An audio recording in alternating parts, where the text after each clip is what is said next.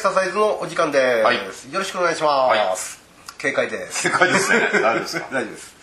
えーとまああの発達から学ぼう、えーはい。大人にあって子供にないもの子供にあって大人にないもの、そんなような話から進んできましたけど、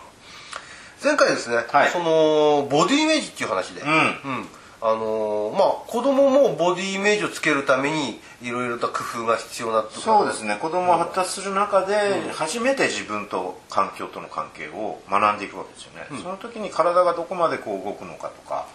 どこまで手が届くとかいろんなことを学んでいくと、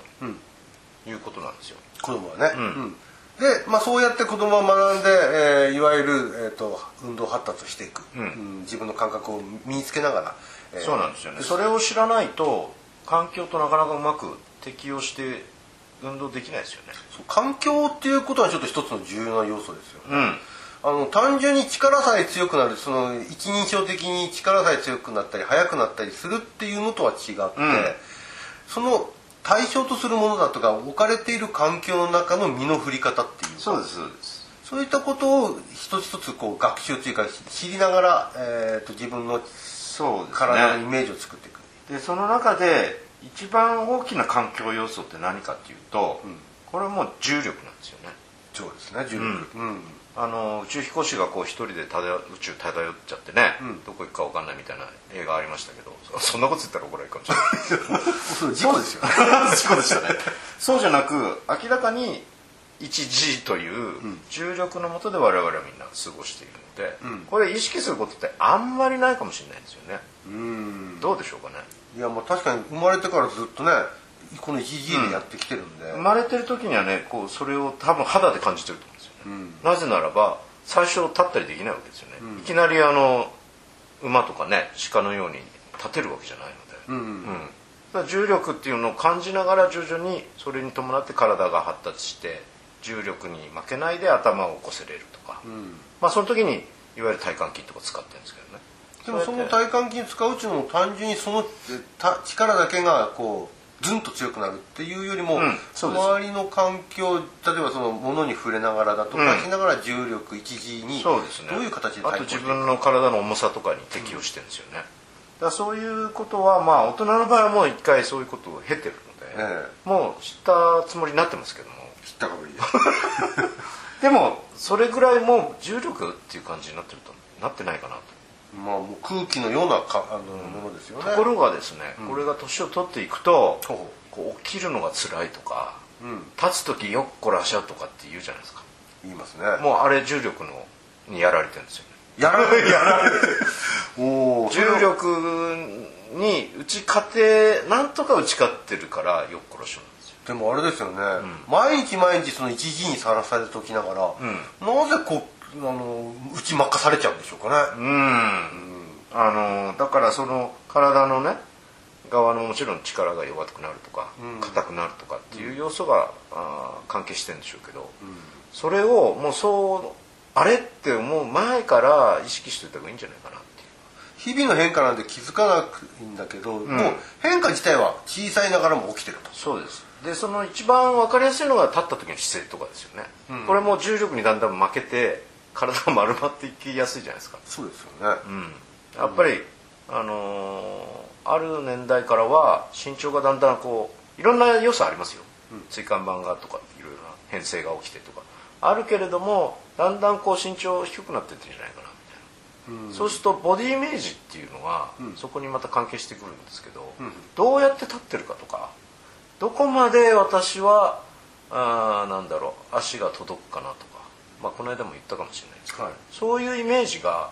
やっぱり重力に対してねどういう関係性を今持ってるのかっていうことが意外と分からなくなってるんじゃないかなっていう気がするんですよね。うん。そういう意味で言うと日々その人間の体は変化が起きてるんだけど、ある程度のところまでは気づかずに、うん。そして気づいた時にはもう何かその環境に適応できないところが出てくるものもあるうん。という感じなんですね、ん。なるほど。面白いですね。じゃあ、そういった大人たちがですね、はい。えーボディイメージを、えーとまあ、どういう形で失あの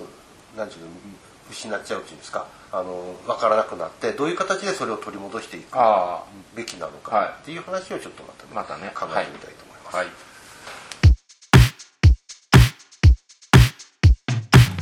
傷の傷のフルマラソンを走りき走りきるぞはいよろしくお願いします、はいえーこのコーナー、えー、とずっとここ最近はですね、うん。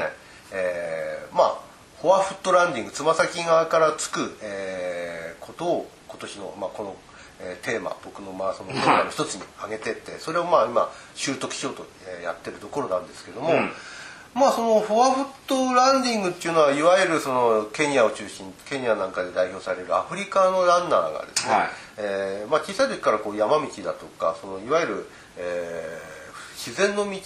クロスカントリー的な道を走ってる、その中で身につけてった、まあ、あの奏法なんで,、うん。でそれがどうもあのいろんな大会での速さにつながってるんじゃないかっていうようなことを言われてて、改めてっていうことですよ見直されたっていうか。そうそう。うんそれまでは日本の陸上界なんていうのは、うん。これはあのーどちらかというとかかとからついて走るようなイメージが。まあ体育なんかでもそう教わるかもしれないよね、うん。子供の時。でも一方で、まあ、今のは長距離の話ですよ、うん。でも一方で短距離は日本を含めて昔から全速部からの設置なんですよね。うん。そういうもうスパイクにもなってる。そう。スパイクはあの全速部側だけにあのついてて、ん。あのあるのはもう全速部で設置することを前提としてるということですよね、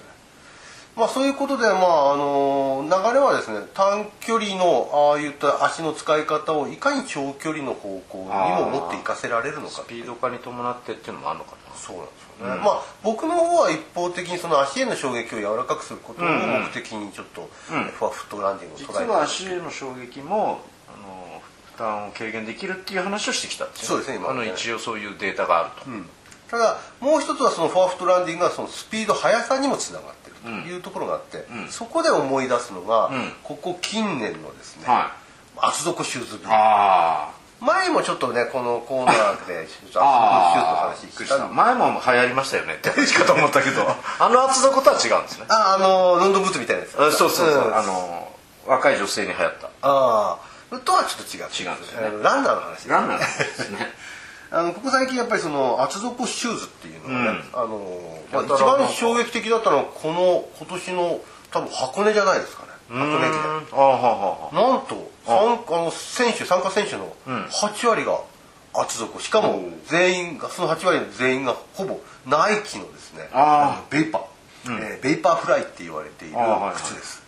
あの有名なピンク色でしたけど、ね。衝撃のピンク色でしたけど皆さん でもう一つさらにその箱根で言わせてもらうと、まあ8割の選手が入ってるから当たり前なんですが区間賞を取った10人まあ10区間ありますけどね。区間賞を取った10人のうち9人までがベーパーフライ、う。ん。区間賞の9割はベーパーフライ入ってると、なるほど。うん、分かりやすいでしょ。うんわかりやすい。ということでいわゆる厚底シューズがもうランナーマラソンランナーがその厚底シューズを選択するっていうのがね、うん。当たり前になってきてる、うんでじゃあその厚底シューズってね何がいいんだろうと、うん。うん。まあ、パッと見た時にああれ底が厚いから、うん。なんか足守ってくれそうだみたな。いんなかクッションとしてね、うんそれとあの前詳しくもうちょっと詳しく見ると船底って言って、少しこう凸面になってるんですそう。よねあの一応スプーン底ってなんか他では言われてるみたいだけど、だからあれ履いてあ歩きやすいって言ってる番組あったんですよ、いや違うから走るためだから。そうなんですよ。えっ、としこれランナーシューズなんでランニングシューズなんで、当然走ること前提としてます、ただ今言ったようにそういう船底的になってることで、かかとの方が高くてつま先側の方が低いっていう高低差になってます、うんということはその靴で立った状態の時に、ん。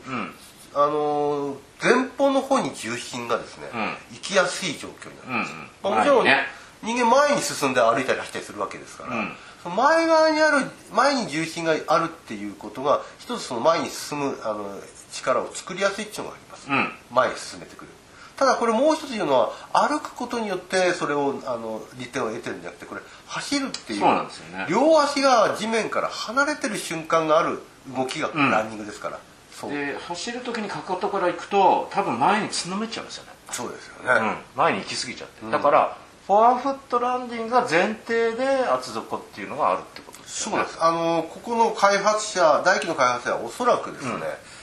この走り方を、フォアフットのラ走り方を、え習得させてかつそのフォアフットで、えー、とどうしてもその測定の件だとかにかかる負担が出てきます、ね、それが長時間になってくる。はいはい。そこをクッションに使うのがフォアフットっていう話をしてましたそね。う。でもその機能をずっと使い続けることによってやっぱり疲労疲弊が起きてくる、う。んそこを少し和らげるためにあの中に、えー、とカーボンファイバーを入れてあカーボンプレートを入れてあ反発力のそう。それが入れてる分もまた厚さになるんでそれがあの一つ走り方を変えてかつ、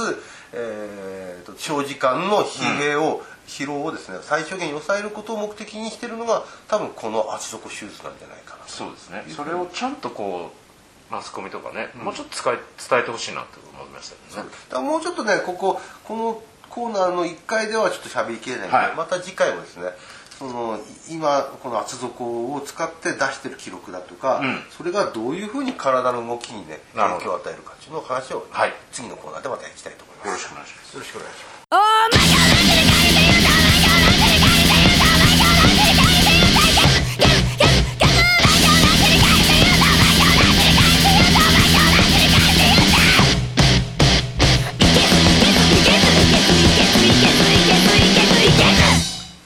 後半です、それじゃあですねそのええ。ボディイメージ、まあ、前回もちょっとお話ししましたけ前ど回もねちょっと言ったんですよね、こう階段をちょっと素早く降りてみるとか、うん二ちょっと高いかなっていうとこピョンと飛び乗ってみるとか、まあそういうことができる人はね、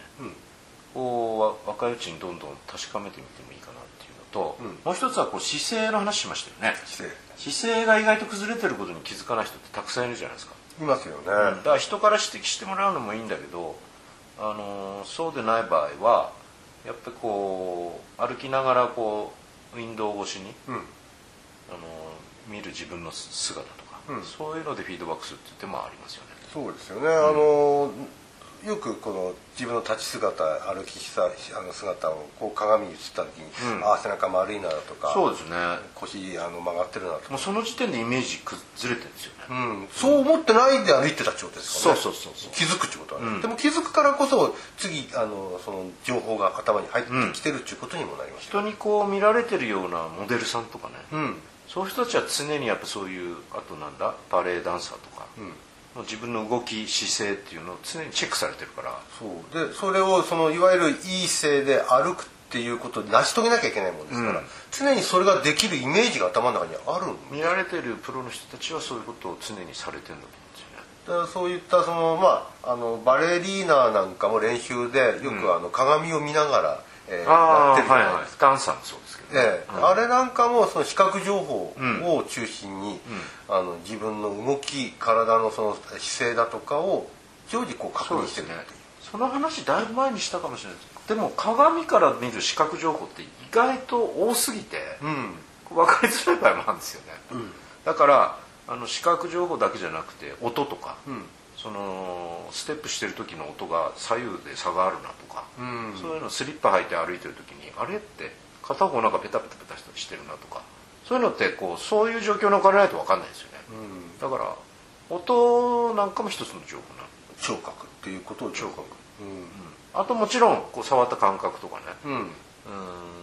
なんだろう。そういう、まあ、いわゆる五感ですよね、まあ味覚嗅覚はあんまり関係ないかもしれない、まあね、そのボディイメージということに関しては。ね直接はね、うん。でもね例えば他のえっ、と深部知覚って言われてるようなああそうですね。関節のその感覚、ん。えー位置角だとか、ん。えーどれぐらいの伸びや曲がりがあるのか。あれなんかも例えば目つぶったりなんかして、うんうんうん。こう視覚情報を遮断すると少し分かりやすくなる。そうねそういうなんかこう遊びみたいな遊びっていうかトレーニングうん。があるといいのかもしれないですよね、うん。だからこの辺についてはじゃあこういうことができますっていうほどあの出来上がってるわけじゃないんですけども、これ課題提起ですよね。これが答えですみたいなね、うん。のはないんです。むしろただ課題ですね。ただちょっとここで少し強調したいのは、はい。イメージっていうぐらいですから、あボディイメージのね。そのイメージ像を作るためには、はい。これ当然その情報がなきゃできない。今言ったその知知覚ですよね、五感だと。でもこれそういった知覚だけではイメージにならないですよね、うんそれらをこうさらに頭の中でこういわゆるあの情報処理していかなきゃいけない、はいはいはい、イメージトレーニングっていうのそうですすけけどね。例えば聞こえてる今のその足のパタパタっていう音だとか、うん。聞こえてる音の聞こえてるものは音としか聞こえてないんだけどそれが自分の歩き方の例えばなんか、えーこう足のその動かし方にどうもあの相関してるんじゃないか、うん。あの影響してるんじゃないかっていうのはなんか音でこう自分の足の動きをイメージしやすくなる、うんそういったそういう意識づけがそこに行ってないとダメですよね。そうですよね、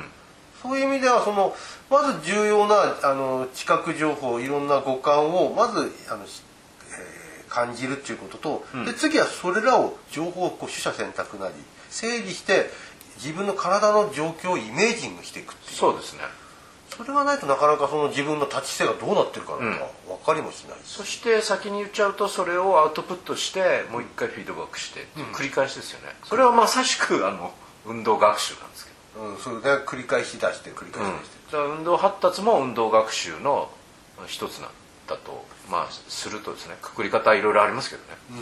だから大人はやっぱりその運動学習っていうのをしていく必要があるってことにまあつながっていくんですけど、まあもっと具体的なまた話は次回以降に